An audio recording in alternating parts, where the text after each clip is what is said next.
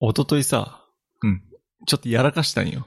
何やったのなんかね、あの、金曜日、朝会社行く前にこう、アイスコーヒーを作ってたのね。はいはい。普通にコーヒー入れて、それに氷を、まあ、氷入ったコップに、えー、コップっつうかなんか水筒みたいなのに、えー、熱いコーヒー、まあ、ちょっと濃いめに入れたコーヒーを入れて、いつもアイスコーヒーを持っていくんだけど、うんえー、それで、朝7時か、は、8時ぐらいか。いや7時半ぐらいかな。そのぐらいにコーヒーを入れて、えー、会社に行きましたと。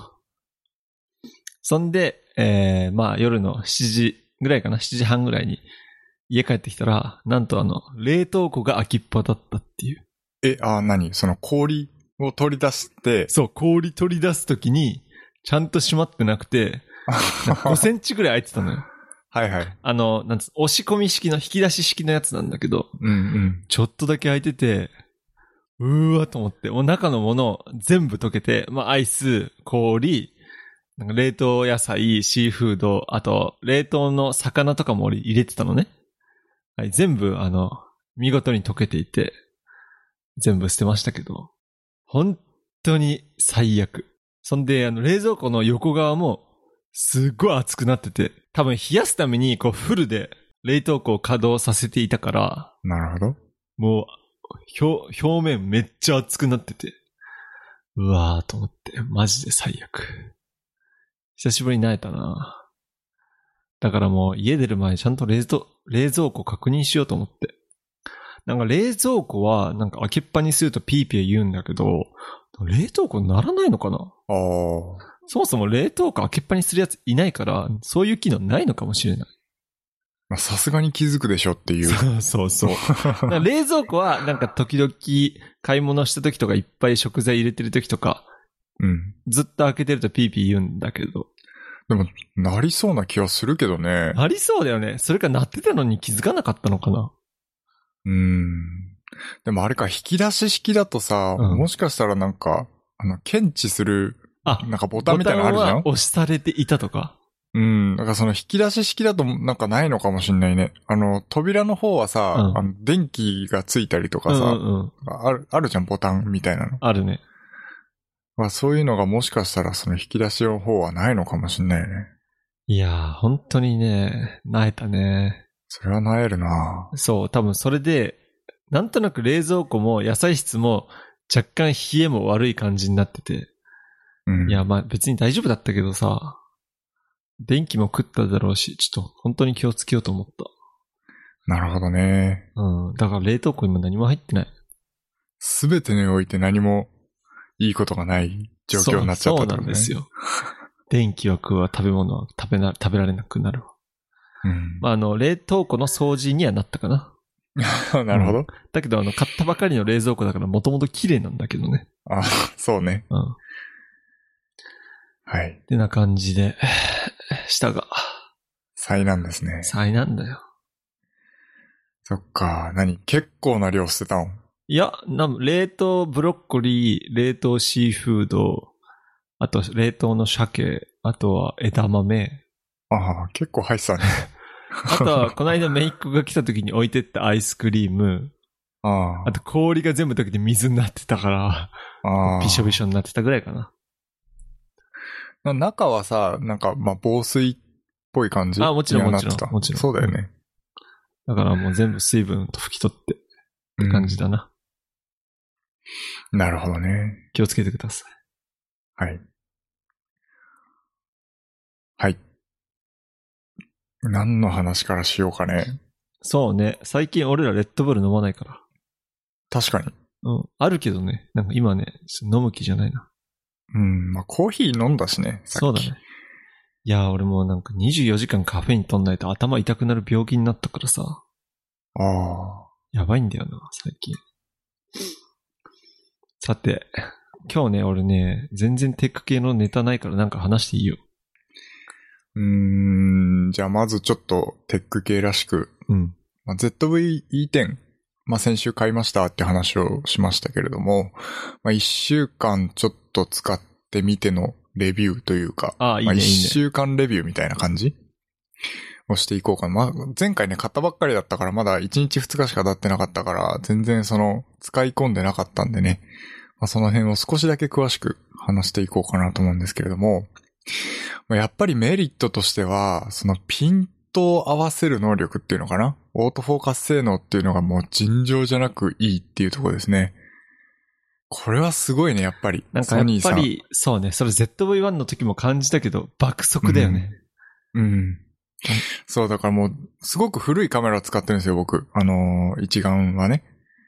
だったんで、その、最近のソニーのカメラっていうのをめちゃめちゃ好きだけど持ってなかったんですよ。 うん。あのめちゃめちゃ話はしてるんだけど、全然その、実は持ってなくて、で、その、まあ、久々にカメラを買ったんですけど、やはりこのソニーのオートフォーカス性能っていうのはすごい。一つ抜けてるのか。うん。ですね。まあ、特にやっぱりこの瞳オートフォーカスですかね。その人間の目を検出して、まあ、この ZVE10 はあの動物の目もあの検知するんですけそどれ、すごいなすごいよね一。回なんか犬とか猫でやってみたいな。うん。僕もまだそのちょっと猫とか犬とかを撮ってないんで、まだ試せてないんですけど、まあそうらしいということでね。でまあこの瞳にぴったりフォーカスを合わせるっていうのも、すごい、まあ検出精度も高いし、やはりそのオートフォーカスのスピードもめちゃめちゃ速いしっていうので、まあやはりこのオートフォーカス性能っていうのがめちゃめちゃ評価されて、今そのプロでもね、このソニーのカメラを使う人もすごく増えてきているということで、まあ、シェア1位だけかな、今。ミラーレス市場は。あ、そうなんだ。キャノンニコンではないんだ。キャノンニコン抜いて1位だったと思いますね。てか、そのミラーレスっていうのが、まず、やはり、ちょっとね、ソニー以外のカメラメーカーは出遅れた感があって、ミラーレスなんてっていう感じだったんだけど、もう今はもうミラーレス一眼が主流ですからね。やっぱりサイズ感とか全然違うの。えーっとですね、あのーカメラ本体のサイズはめちゃめちゃコンパクトにはなったんですけど、その代わりといっていうか、あの、レンズがね、結構やっぱり突き詰めていくと大きくなっていくって感じですかね。ああ、なるほどね。うん。だなん、なんででしょうね。僕も詳しいあれわからないんですけど、その、レンズがでかいですね。最近はやっミラぱーレスり、うん。ミラーレスの方が人気で売れてんのかな多分圧倒的にミラーレスだと思いますよあ、。そうなんだ。うん、もうプロ、プロでも当たり前のようにミラーレス使ってるので、はい。っていうので、まあ、すごい、やはりこのオートフォーカス性能っていうのはソニーの真骨頂というかね、うん。うん、すごいなって思いました。あの、なんだっけ、ZV-1 のさ、うん外付けマイクとかも買ったんだっけ、あのガンマイクみたいなやつ。あのー品薄で買えないんですよあね。あ、じゃあ今のところ、じゃあ純正マイクみたいな感じ。はい。あのーモフモフがついてるところに、まあ、それなりに優秀なカプセルマイクがついてるんですけど、なるほどね。はい。まだ動画はちゃんと撮ったことがないんで、あのーマイクの性能とかはちょっとまだ調べ、あのー確認できてないんですけど、まあこれもなかなかいいらしいっていう感じですかね。じゃあ今度さ、ZVE10 と ZV-1 でのこの、あれやろ、あの、ドリキンさん、ドリキンさんみたいにこの、シネマティック対談。あー、シネマティック対談ね。うんいいね。 俺背景汚ねえのバレるから、背景綺麗にしないと。 そうだね。背景でも本当大事だからね。なんかあ背景大事だの、ねシネマティック対談ってちょっと光源あるでしょ、背景 に。あ、あるね、あるね。そういうのを用意しないといけないかもしんない。はい。なんか 4K で撮って、うん。なんか、両方に左右並べてって感じか。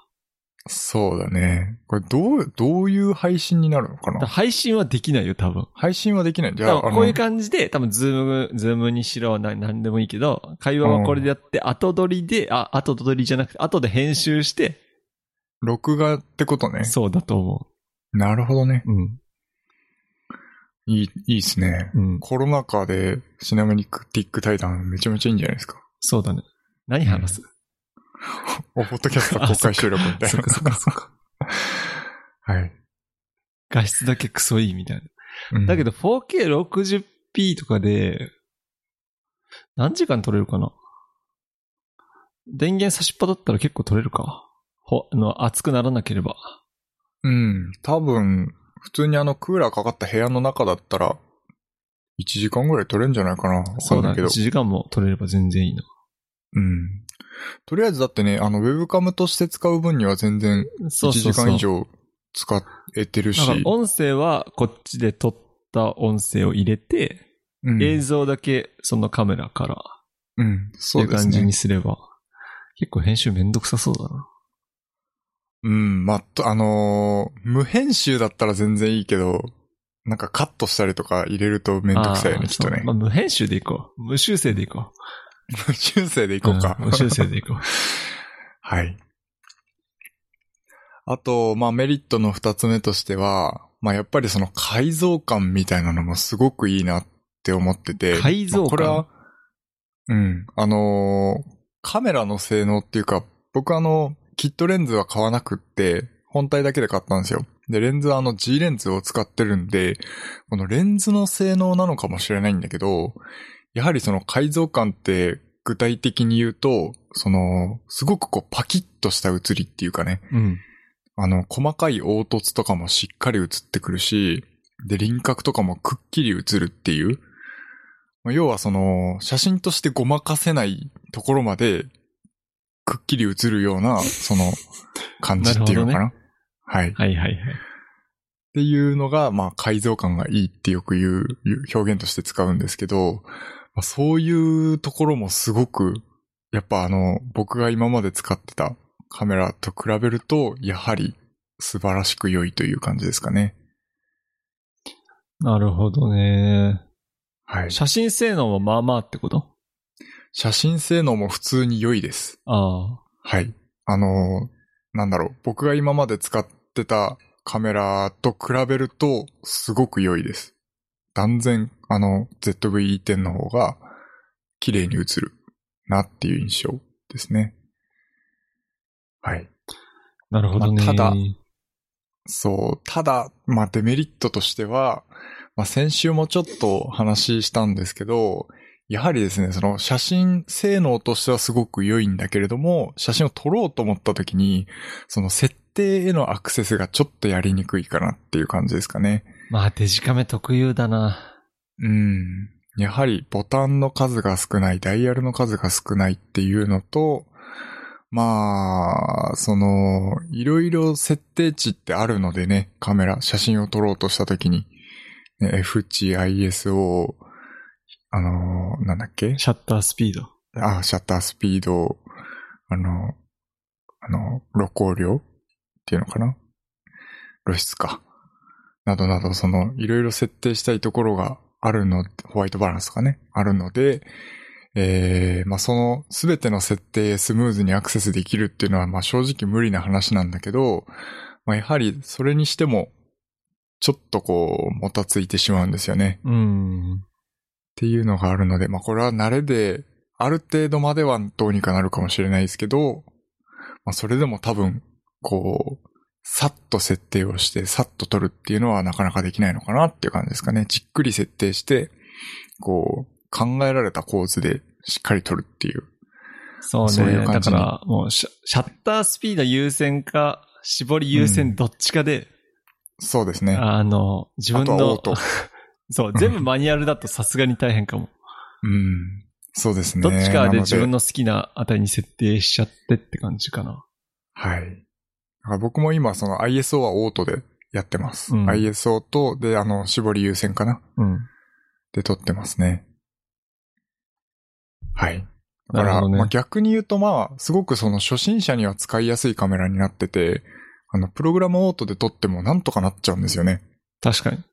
うん。その辺のその、設定は、もうあの、な、AI がやってんのかなんかわかんないですけど、すごくこう、適正の感じで撮ってくれちゃうので、あの、ほとんど設定いじらず、プログラムオートで撮っても、普通に綺麗な映像だったり、写真が撮れてしまうっていうのは、まあやはりこのカメラのメリットにもなるかなっていう感じですかね。なんか ZV-1 はね、あの、使って思ったけど、こだわろうと思えば、こだわることはできる。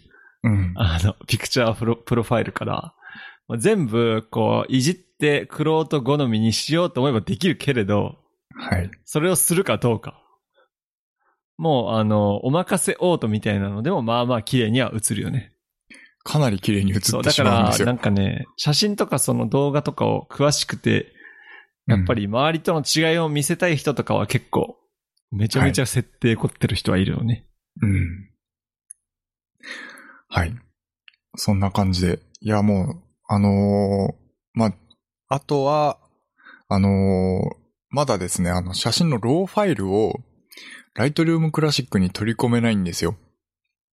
なんで。これ、あのーまあ、僕もなんでか全然わからなくって、いろいろ調べてみたんですけど、まあ、そもそも新しいカメラあるあるらしいんですけど、その、アドビが、そのカメラ用のプロファイル、専用のプロファイルを、あの、一から作るみたいなんですね。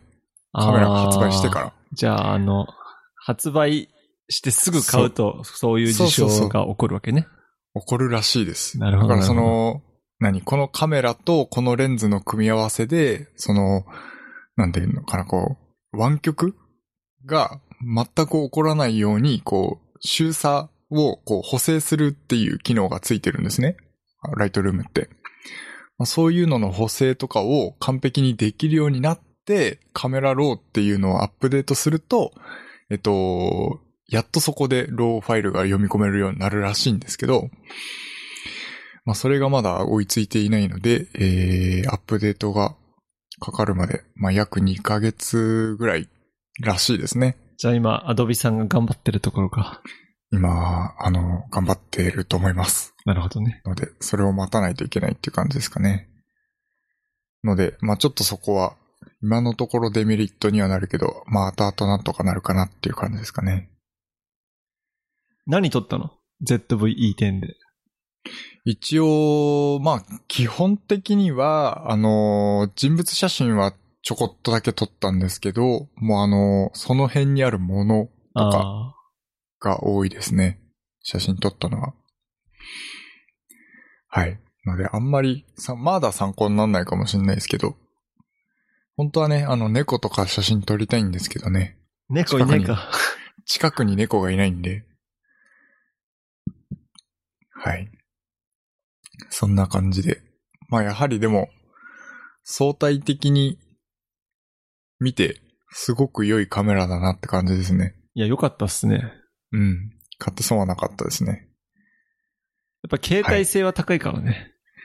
うん、そうですね。やはり、軽いし、まあちょっとレンズはでかいけど、ああ。はい。そんな感じですね。はい。まあ、ちょっとテック系の話だとそんな感じかな。なるほどね。なんか、僕もなんか、他にテック系あっかな。 あんまりテック系の話が。テック系じゃなくていいんでしょも俺さ、前回何話したか覚えてないんだよね。う前の小ノートを見。そう、前の小ノートは見たんだけど、えーっと、テック系というか、あの、ゲーミングの話を先週したじゃないプレステ5した買いまししたたっしてた。話。うん。その時に、あの、坊主の QC20 使えませんでしたっていう話をしたのってあ話した。あ、なんか俺その話は聞いたけど、それ ポッドキャストで聞いたのか。そう。 ポッドキャスト以外で会話するとこうなるな。そうなんだよね。ポッドキャストで話したのか、あの、瞬に直接話し、ただ話した、雑談的に話したのか、あ、だけど買ったのに届いてないって書いてあるよ。そうそうそうそう。だから、この時、多分で言ってないんじゃないポッドキャスト以外で話したんだとそうだっけか。思う。うん。俺もと、先週はもうすでに届いてたと思うんだよな。時期的に、時期的に。これだからあの、せあの、全然全然回ぐらいからコピペコピペできてるのよ。 知って る知ってる。 だから、あの、全然全然回ぐらいは、あの、買って、買ったのに届かなかったんだけど、うん多分確か話したんじゃなかったっけかな。はい、まあいいか。えっ、と、まあ結局その、坊主の QC20 を、まあもう一回話してる、もしかしたら2回目かもしれないんだけど、はいはいは簡い単に話すと、うん。えっと、まあ、一つは、えっと、マイクロ USB をつない、あ、これ話したな、多分。マイクロ話したか USB をもしんない。つない マイクロ USB を繋いだ状態で、えっと、あの、イヤホンを挿すと、やっぱ高音のノイズが乗っちゃうんですよね。はいしかも、はいはいはいその、僕が多分合わなかったんですけど、耳が痛くなるんですよね。あの、サイズが3種類ぐらいついてるんですけど、あの、イヤーピースみたいなやつね。でそれ3つとも試してはみたんですけど、どのサイズを試しても、どうしてもあの耳が痛くなってしまうので、えああ、ちょっと長時間つけるのはー、、え、じゃあちょっとそれ俺に貸してよ。あ、ごめん、返品しちゃった。ああ、なるほど。うん。っていうのあ、アで、マゾンで返品でききたんだ。はい、あのーまあ、あの、なんだろう。高音のノイズが乗るっていうのは初期不良らしいんですよ。本当は乗らないらしい。ええー、そうなんだ。そう。あのウィーンですけってど感じのそう、ピーっていう、まあ、高音のノイズが乗ってしまっているっていうのが初期不良っていうことで扱いになりまして、一応まあ、返品ができるってなったんで、まあ、基本的にあの、商品の交換もできたんですけど、結局長時間つけてて耳が痛いっていうのもあったので、まあ、あの、返金っていう形の対応をしてもらう。ああ、こそとうになんだ。え、はい2万8000円だっけうん、さ3万ぐらいかな。たっけー。 2、2キュッパぐらいだった気がする。っけー。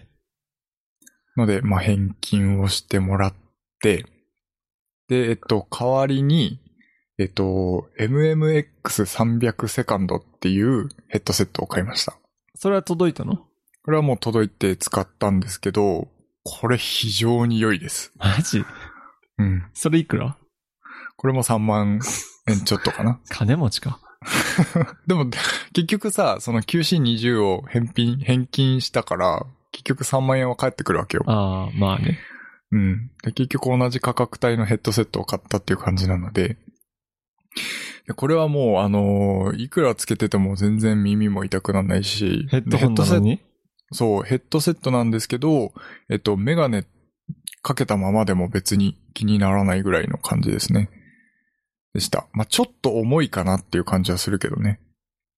そのゲーミング性能というか、はい。はどうなんすかまあ、定位感とかは、正直あの、どのイヤホン使っても、どのヘッドセットを使って も、なんか僕にはよくわかんない。あの、ああバーチャルサラウンドがやっぱりね、なんかこう、うん、じゃあミックスアンププロがいいってことミックサンププロに繋いでます。うんうんうん。けど、結局、なんか定位感的には、こう、どうしても、やっぱ上下とかがよくわからんですね。へえ。左右前後は、まあ、なんとなくわかるんですけど、その上か下かみたいなのがどうしてもわかんないんですよね。そう。ので、まあ、とりあえず長時間つけられて、かつ、まあ、そこそこやっぱりその音も良いっていうもので、で、これあの、何がいいってマイク性能がめちゃめちゃいいんですよ。あ、そうなんだ。うん。ので、これで結構やっぱりボイチャとかもすごくクリアにできるので、あのー結構ここの MMX300 セカンドっていうのは気に入っていますね。まあ、ちょっと高いですし、でかつその、なんだろう。あんまり有名なメーカーじゃない。なん、なんだっけかな。ベイ、ベイヤーダイナミクスだっけかな。あ、わかんないな。っていう、ちょっとマイナーな、あのメーカーなんですけど、あのー勇気いるよね。 こういう高い買い物で、ちょっとこうマイナーな、あの、メーカーのものを買うのって僕も勇気いるっレて言ビっュたんでーすとけかど見、たんでしょめちゃめちゃ見ました。うん。ねめちゃめちゃ見た結果、まあ、あのー良いらしいと、いうことだったので、買ってみたんですけど、まあ、やはり良かったです。あの、最近いろいろ試したじゃないですか。その中では一番良いかなっていう感じがしますかね。ええはい。そっか。そうなんです。か高ないなり沼ってたんで、あその、マイクのこともそうだし、 あー、確かにね。そう、ヘッドセットのこともそうだしっていうのですごい沼ってたんで、まあ、とりあえず一回抜けたかなっていう感じがしまあすあ、よかかっねた。じゃん。はい。まあ、そんなところで、えそっかまあ。ゲーミング話です QC20 ねダメか。まあ、初期不良だったのかな。ー、うん、まあ、耳が痛くなるのは多分もうどうしようもなかったんで。耳の形か。うん、耳の形状が多分合わなかったんですかね。少しの時間だったら全然いいんですけど、やっぱり30分から1時間ぐらいつけてるえとち。なみに、その、マイクロ USB を抜くとまともに使えるのそしたらもう全然あのノイズは乗らないです。ああ、やっぱそっか。うん。充電しながら使うと、高音が、高音のノイズが乗っちゃうんですね。であの、一応最初にメーカーに聞いたんですけど、そこではあの、初期不良ですって話をされたので、うんはい。あの、初期不良っていうことで、返品をしました。なるほど。はい。はい。したら、旬のこの長い、この長そうな熱い話していい 熱い話を、熱い話していいはい。いやー、あの、今、俺の中で、まあ一つあの、韓国のオーディション番組に死ぬほどハマっているんですよ。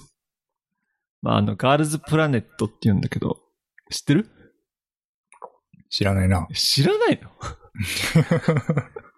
ガル最プ近ラでもなんか知らないのなんだっけ、あの、ん20あたりからさ、すごいこう、オーディション番組みたいのめっちゃ流行ってるよね。流行っているんですが、まあはい正直20は、あの、まあまあまあ、結構、後からですよ。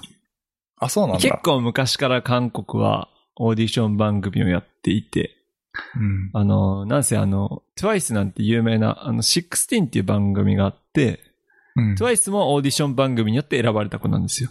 あ、そうなんだ。そうそう、だから、TWICE も、おーみんな、だから選ばれて、モモとか一回落ちて、だけどまた、えー当選してみたいな、プロセスがあるんですよ。うん。で、あの、TWICE に入れなかった子とかも、今別のグループでデビューしていたりだとか、うん。まあそういうストーリーがあるんですけど、まあなんせこのオーディション番組って僕結構、まあ、まあ彼女が好きで結構見てたんだけど、うん。うん、いや、すごい感動するんだよね。何よりこう、自分より年下の子たちが、夢に向かって突き進んで努力していく姿。で、なんか本当に感動するし、いやー、なんか自分って今のままでいいのかって、まあ自分についても考えさせるきっかけになるし、あとは努力がやっぱ目に見える。例えば1話で、えー最初のエピソードの方でできなかったことも、後半のエピソードになったらどんどんその子が成長していく過程を見えるっていう。のでなんかすごいモチベーションになるし感動するし結構好きなのね。で、今見てるこのガールズプラネットっていうのは、あの、日本、中国、韓国の合同のオーディション番組で、まあ審査員は全員韓国人なんだけど、まあ各国の選ばれし33人が集まって、えー99人の中から、えー選抜するのかな確か。そんで最終的には、その中から9人が選ばれるという。おー。それで、まあ、この、うん番組の結構変わっているところは、まあ、セルって言うんだけど、一つのセルっていうのが、あの、最小単位になってて、そのセルっていうのは日本人、中国人、韓国人、その3人チームなわけ。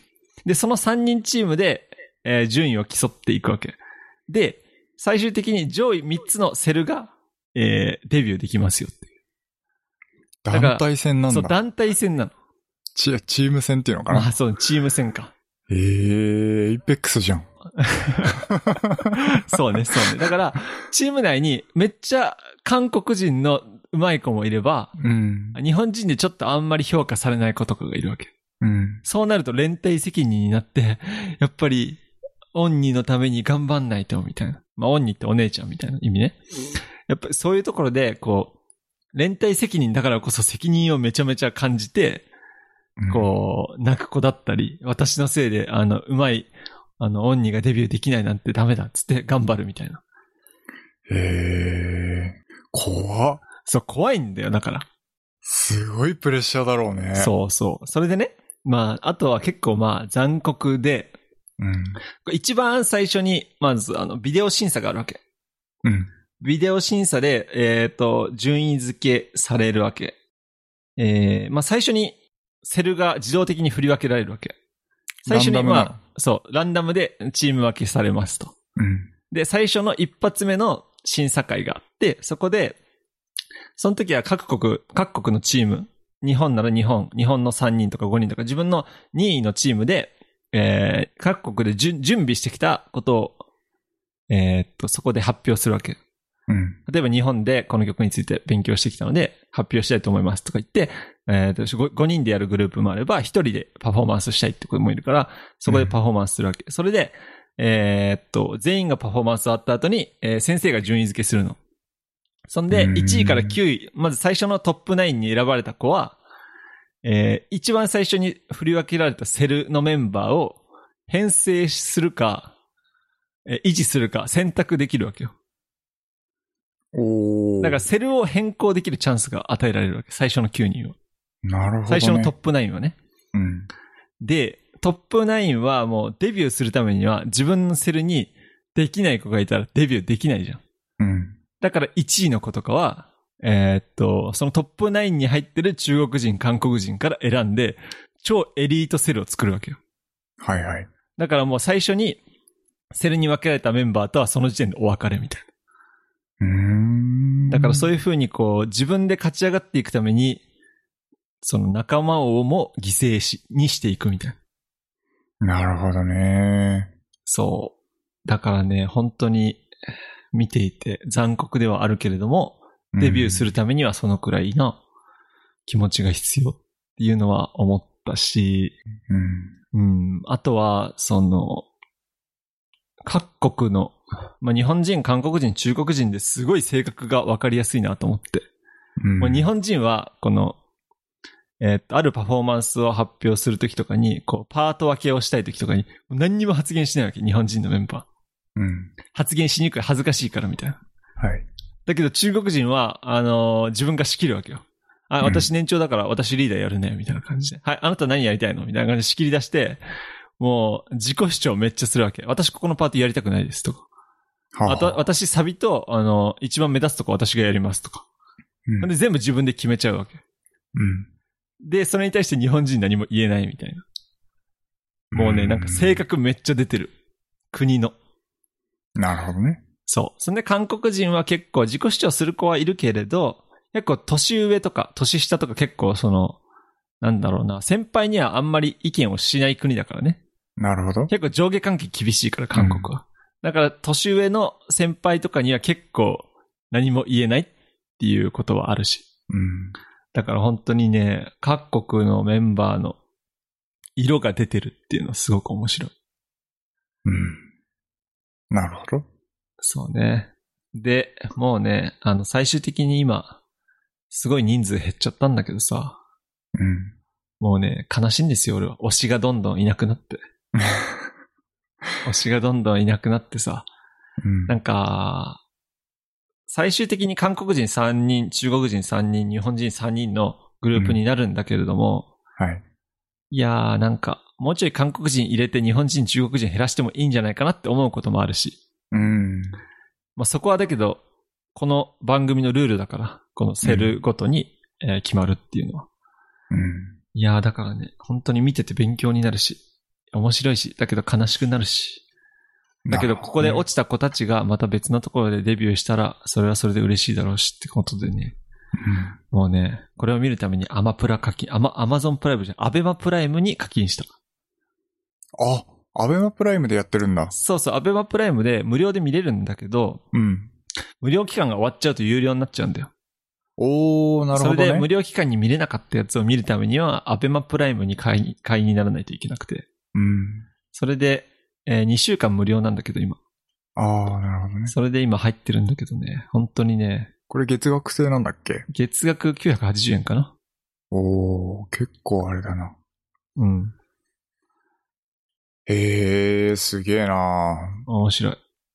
ちなみにコミュニケーションは何語なの基本的に中国、ああ、韓国語かな。あ、そうなんだ。だからみんなこのために韓国語を結構勉強してくるの。ら。おー。うん。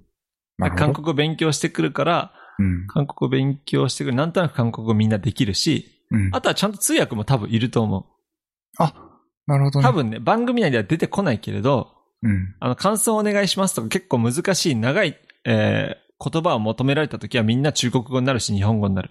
うん。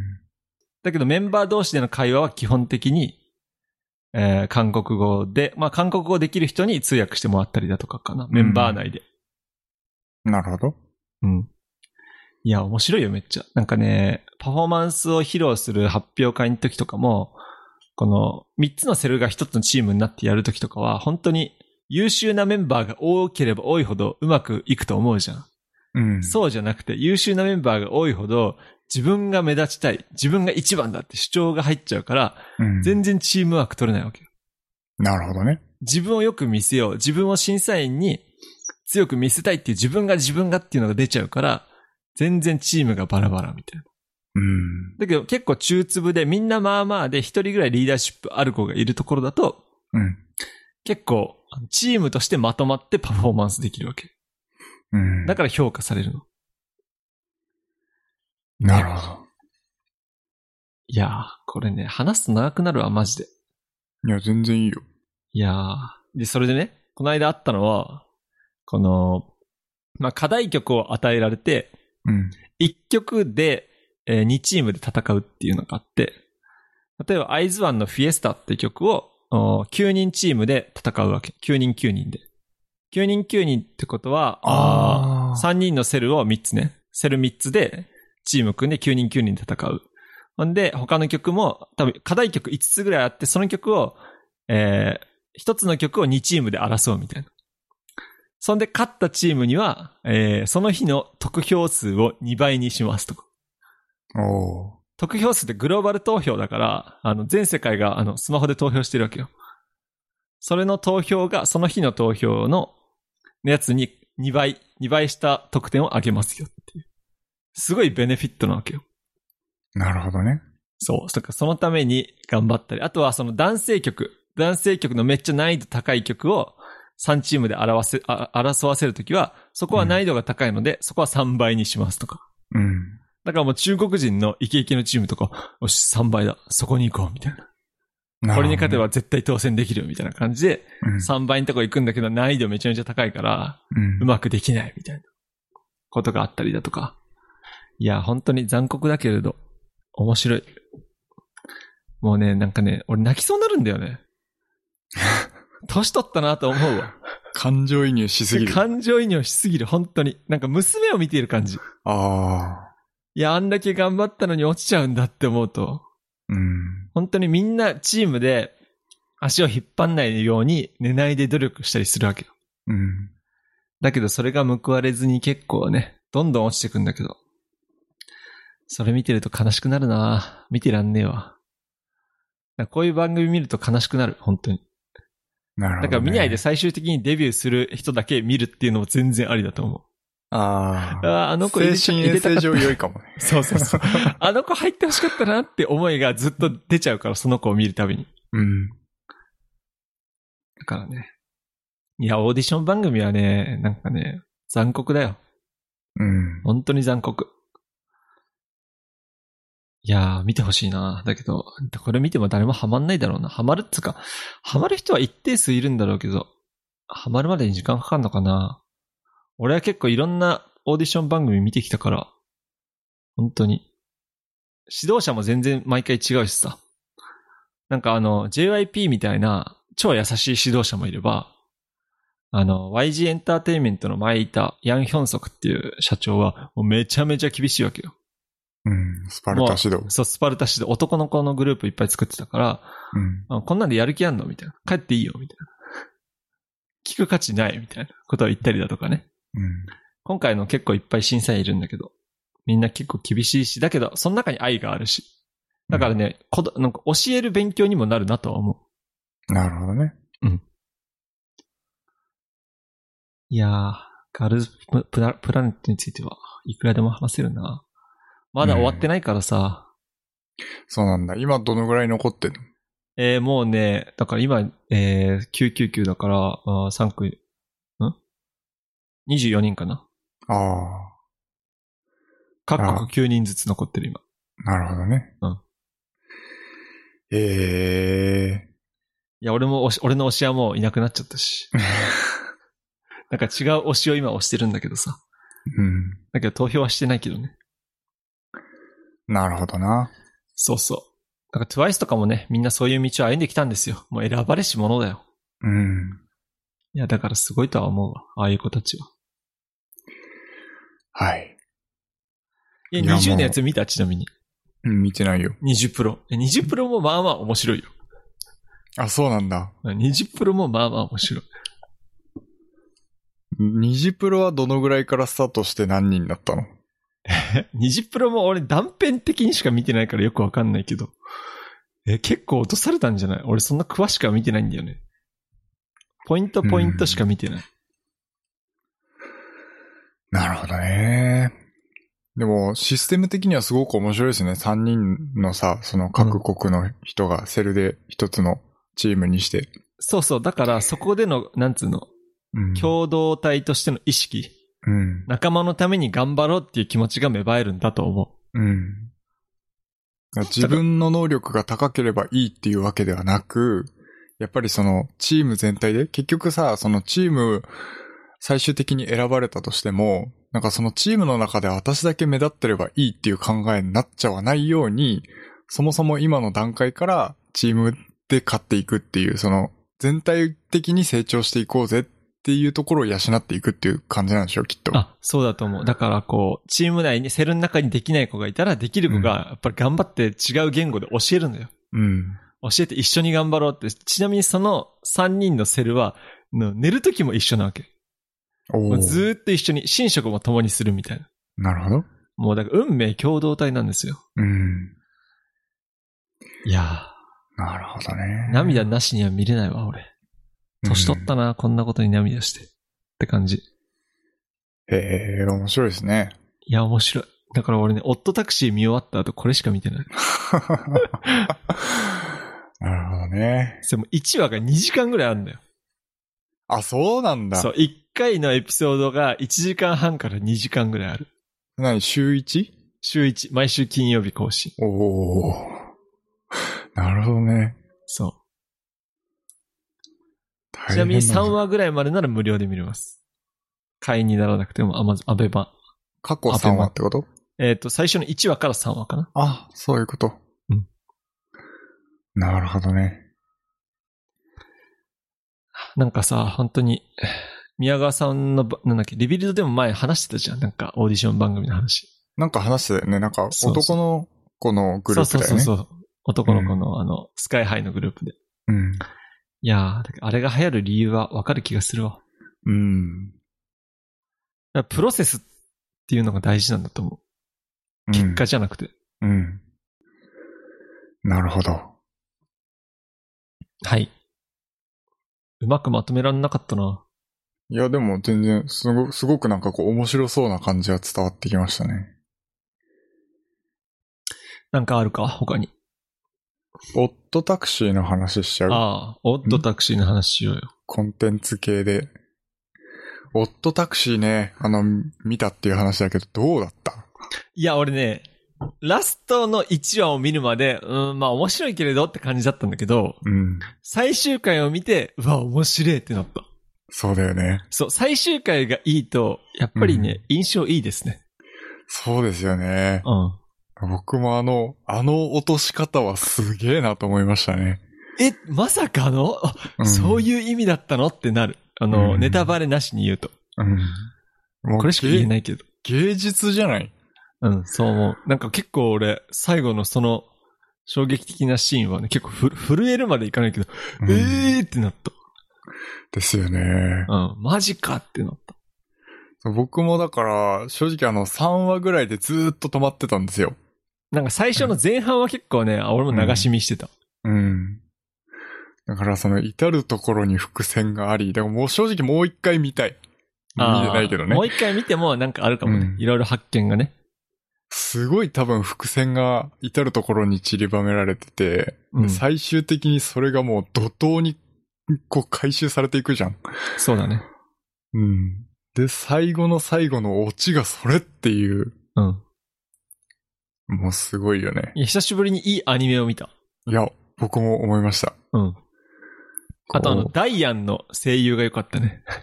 う、ダイダイアン誰だっけダイアンってあの芸人いるじゃん。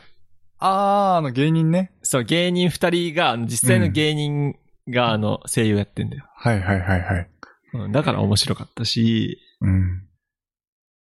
いやー、掃除て良かったです。いや、すごかったよね。表現するね、するのであれば、うんこの言葉が合うと思う。シュール。本当にシュール。ああ、なるほど。シュールって言葉が合うと思う、この作品は。うん。確かにね。だからもうめちゃめちゃその、パッと見のさ、感じだともう子供向けアニメかっていうぐらいにコミカルじゃんうん。パッと見はね。パッと見。内容は超大人向け。すごいよね。うんだからもうむしろこ高ういう。校生以上がな、せあの、対象は。うん、そうだと思う。うん。だからすごいこう、なんて言うんだろう、こう社会の汚い部分をうまく表現してるというか、まあうんこういう人いるよねとか、こうなっちゃう人いるよねっていうのもあるし、うん。で、それ、なんかこう、社会の闇みたいなところが、なんか、垣間見えるよね。うん、めちゃめちゃ上手に表現されてるよね。っそうだね。ていうのもあるし。まあ、なんか、本当に芸術的というか、アートだよね。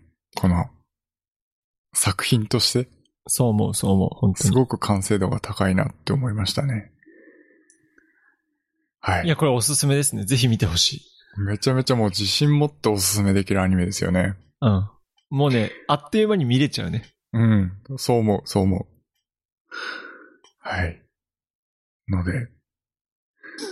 まあちょっとこれは、あのーまあ少し年齢層高めかもしれないけど、多分ハマる人はめちゃめちゃハマるだろうなっていう感じですかね。そうだね。本当に今の社会をうん。映しているようなうん。アニメでしたね。はい。まあぜひ、あの、アマプラで無料で見れる、無料ではない か。アマプラ にアマプラで無料で見れます。入っアてマプラに入れば。入れば見れますので、大体今みんなアマプラ入ってるっしょ。大体入ってるから ね。 N さん以外入ってるよ。そうだね。はい。特に日本は、プライムすごい安いからね。あ、そうなんだ。海外と比べて。アメリカ多分数千円したと思う、確か。うーん。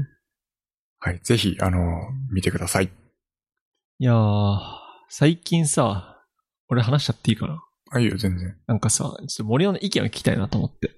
おう。なんか最近結構 YouTube とかいろんなところで、あの、親ガチャって言葉が、あの、うーんまあ、流行っているというか、なんかいろいろ親ガチャについて話してるのがあって、まあ、はい親ガチャって要するに、まあ親は選べませんよっていう。うん。親がお金持ちで、まあ高等教育を受けていれば、子供も自動的にそういう道に行くけど、親も金なくて、例えば親が虐待してきたら子供はダメになりますよ、みたいな。うん。まあ、意味の言葉で最近結構親ガチャっていう言葉を使われるんだけど、はい。なんか俺はね、なんかね、まあ、確かに親は選べない。うん。けれど、まあ、親ガチャっていう言葉自体は俺あんま好きじゃないかな。まあ、すいい言葉ではないよね。うん、そうね。うん。親ガチャってね、なんか確かに親は選べないけれど、もし親がダメなんだったら、自分でしっかりこう、道を切り開いて、まあ親と縁を切るなりすればいいと思うし。うん。まあ、だけど親がいなければ自分は存在しないから、あんまりこう親をはい。軽蔑するようなことはしてはいけないとは思ってる。うん。自分の原因となる存在だからね。はい。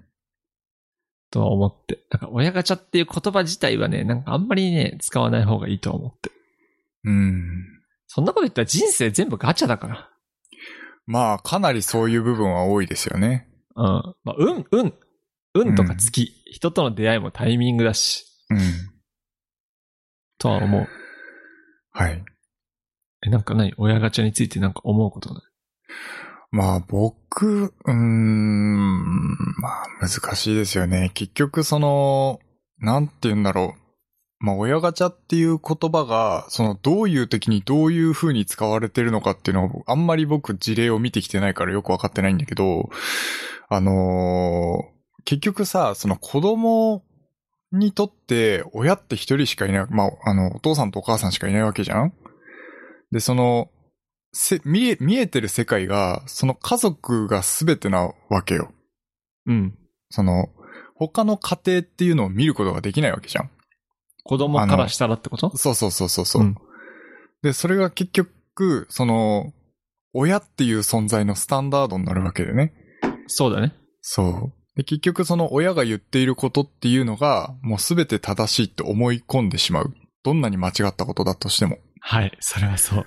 そう。っていう意味で言うと、やはり、その、親ガチャっていう言葉が、その、まあさっきも言ったけど、どういうふうに使われてるかっていうのは正直よくわからないですけど、まあ実際問題、その、なんていうのかな、子供からしたら、すべてがその世界になってしまっているっていう意味で、親としての責任っていうのはめちゃめちゃ大きいじゃないかなっていうのは思うわいけ。や、ほんとそれはその通り。うん。子供を育てる上ではやっぱり責任があるし、子供は親を見て育つから、うん。親が間違っているって、たとしても、親、親のようにな親になるわけよ。そうそうそうそうそ親像、自分の親像が、う。うん。なんか、なんだろうな。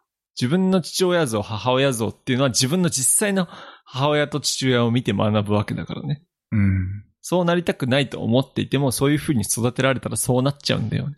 うん。そうなんですよ。うん。そう、だから、まあ、あの、何子供側が、いや、ちょっと俺親ガチャ失敗したわ、みたいな。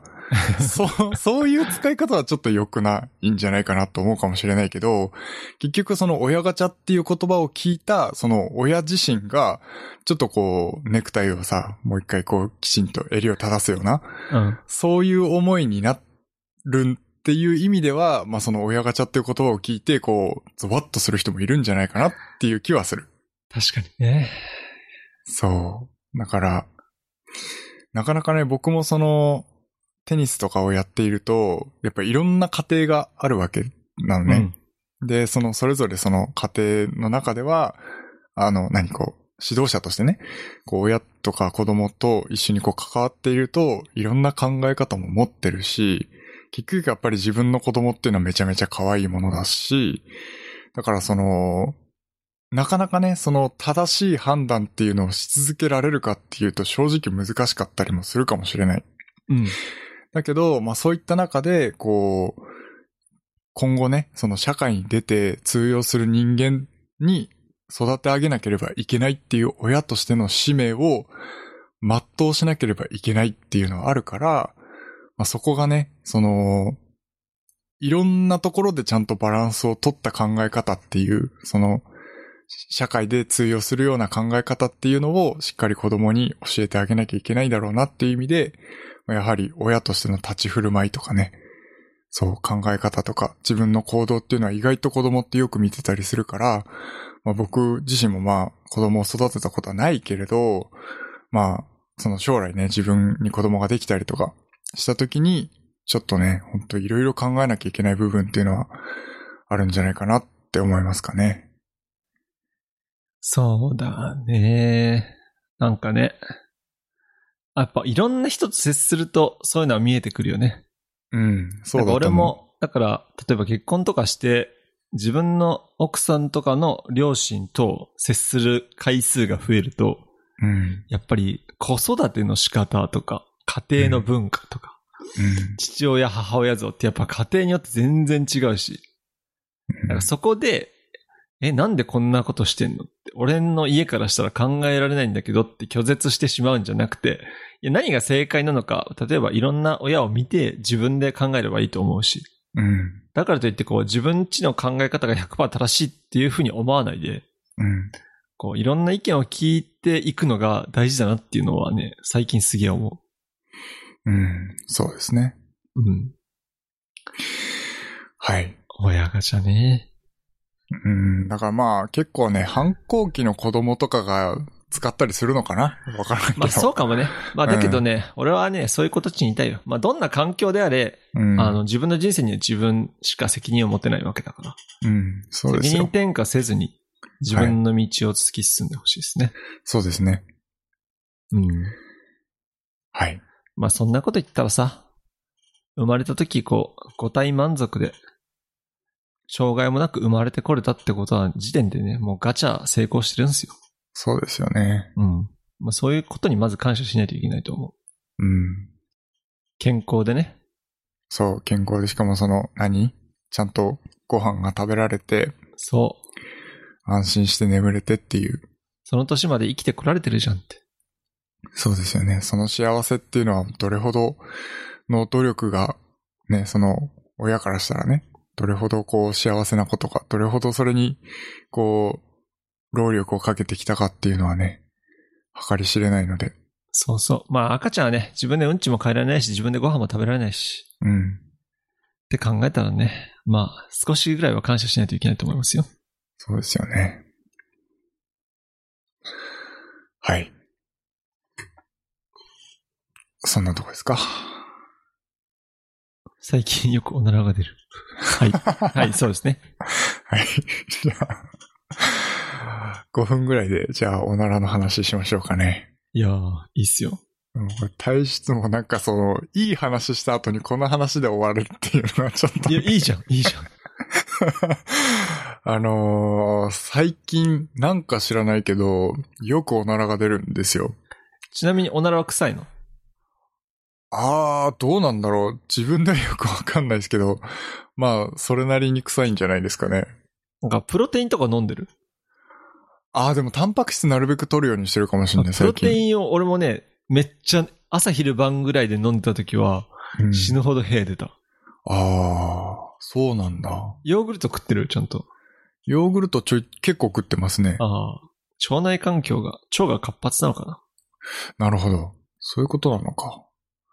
そう、なんか前に比べてすごくこう、おならが出る回数が増えたような気がししていて、最近。なんか原因はよくわかんないですけど、前はね、その、あ、おなら出るなと思ったら、こう、うまくこう、体勢とかを変えな がら、血浮かす。そうそうそうそう。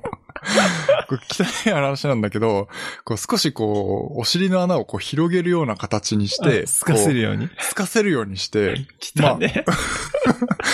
うまく透かしっぺできてたんですよすね。かしの方が臭いんだよ。うあ、んそうなのいや、わかんない。すかしの方が臭いイメージない。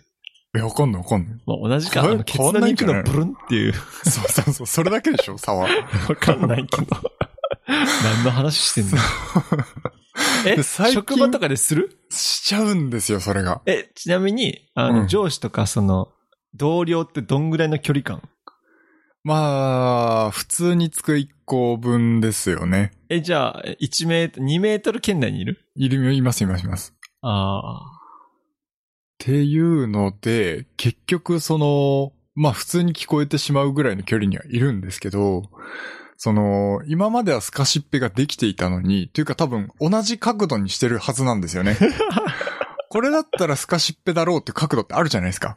あ。なこんだんそだれ。けこう、お尻のこう角度を決めれば、いスカシッペになるだろうっていう角度まで持ってって、うんまあちょっと安心した感じでこう、おならを出すと、ブってなっちゃうっていう。え、それで、ブってしたのブってなっちゃったんですよ。職場でしかも。え、やばくないやばいと思って、うん。まあ、あの、その時の対応ってどうする 俺知らないふりする。そうだよね。それしかなくない それしかないなと思って。何々さんおならしたって言えないじゃん。そういや、もちろん、その人のせいにするっていう方法か、最悪 もしくは、その知らないふりをするっていう方法か、もしくは、うわ、おなら出ちゃったっていう、こう、なんかこう、かわいい、同かわいい感じ出すの。同系に走るっていう方法やとべえ。まあいろいろあるとは思うんですけど、まあ正直その時って結構焦るん よね。恥ずかしいっていうのが出ちゃって、ちょっとテンパるんですよ。で、まあ結局その知らないふりをするっていうパターンが一番多い選択肢になるんじゃないかとはまあ思うんですけど、まあ結局僕もですね、あの知らんぷりしたんですよね。うん。まああの別にそれに対してこう突っ込んでくる人もいなかったからなんとかなったんですけど、結構いい音しましたよや。ば。まあもちろんですけど、僕のお尻の穴から僕の耳までは普通に届く 音は、音でしたね。いや、俺さ、女性が多い職場だから無理だわ。そうだよね。だから一番安心なのは、そのおなら出そうだなと思ったらもうトイレに行くっていう。そう、俺も、なんかあの、なんつうの、俺って外の建物だから、外の建物とか、扉開けたらすぐ外なんだよ。はいはいはい。だからもう、外の現場行く感出して、うん。外行って、あの、歩きながらとか、林の中でプッなるほどね。するかな、周りにいないのを確認して。うん。そうっすよね。だからただでも、その席から立っちゃうと、その、立つ瞬間にそう。立ってる間ってお尻の穴広げらんないじゃないですか。 いや、我慢せえ。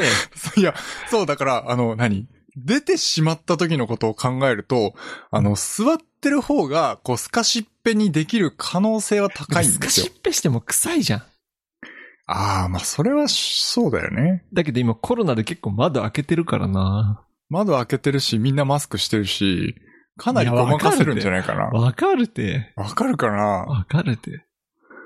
そうかなまあ、だから、まあ、結局そう、バレなきゃいいスタイルなんですよ、別に。あの、僕から音がしたら、あの、さっきの定位感の話じゃないけど、あの、 人間の耳ってそのね、音が聞こえる場所ってなんとなくわかっちゃうんですよね。そう、だからあの、それかなんか椅子とかあの、でごまかすって いう。ああ、咳払いとかね。ブみたいな。うんつってね。 そう。それもありかもしんない。まあ、えーそんなところでね、ちょっと最近よくおならが出てしまうって話で、しかも職 場で、ブッっていう音を出してしまったっていう話なんですけど、なんか男ってさ、あの、うん小便器で立ちションしてるとき屁出ない。ああ、あのね、力むと出るよね。出るよね。うん。俺なんか、 俺結構我慢するんだけど、うん。おっさんとかが来てブーって してる人とかいるよね。俺笑っちゃうんだよね、そうい う時。なんかあの、俺よくあんのは、うん高速のパーキングとかで、うん、なんかおしっこして ると、知らない、なんかトラックドライバーとかが、うんしょんべんしながら、ブーってしてくから、あれね、あの、こう、おしっこを押し出すと、おなら出る気がするの。 そうなんだ。だから家とかだったら全然気にしてんだけど、うん。もうね、自然に出すのが大事だと思う。そうだね。おしっこは。だからもうこう、力脱力して、パーって。そうそうそう、ファ出ーそうってと出せ生きばむ、と、そうそうそう。なんか後ろ並んでる人いんなとかさ、思うとさ、こう力んじゃうじゃん、どうしても。 そうだね。で少早く少しでも早く出してやろうと思って。俺は力むけどそうするとね。ね、いつも。そう。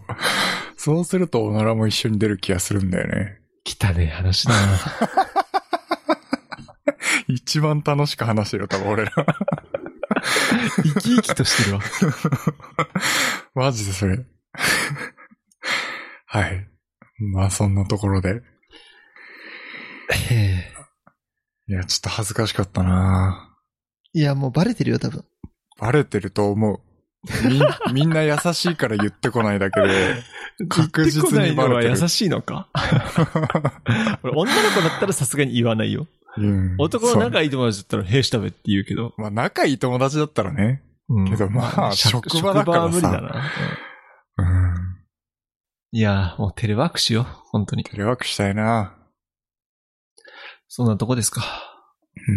みんなのごまかし方みたいなのをちょっとコメント欄に書いてほしいですね。一回我慢すると結構耐えられないうん。あのね、こう、お腹の中にこう押し込む感じでしょそうそうそうそうそうそうそう。出てこないように。そあの、肛門に近いところにこうガスが溜まってるとさ、こう不意に出ちゃうけど、それ一回こう、あの、膀胱まで戻せば、う。感覚的な話だな。いや、そう。イメージね。 イメーイジ。メージあわくかまるイで。もメージだから全部。 うん。確かに、そこまで戻すと、まあ、なんかこう、しばらく出てこない感はあるよね。確か に。はい。という話をしていると、ちょうど時間が来てしまったので、終はい。わりましょうか。はい、えー、今回の、えー、ポッドキャスト、小ノートは、hpk.jp スラッシュ、おポッドキャスト、スラッシュ、051で公開しておりますので、そちらの方もよろしくお願いいたします。えー、ツイッターのフォローなども、えー、ぜひぜひよろしくお願いします。お相手は森尾と、旬でした。それでは。それでは。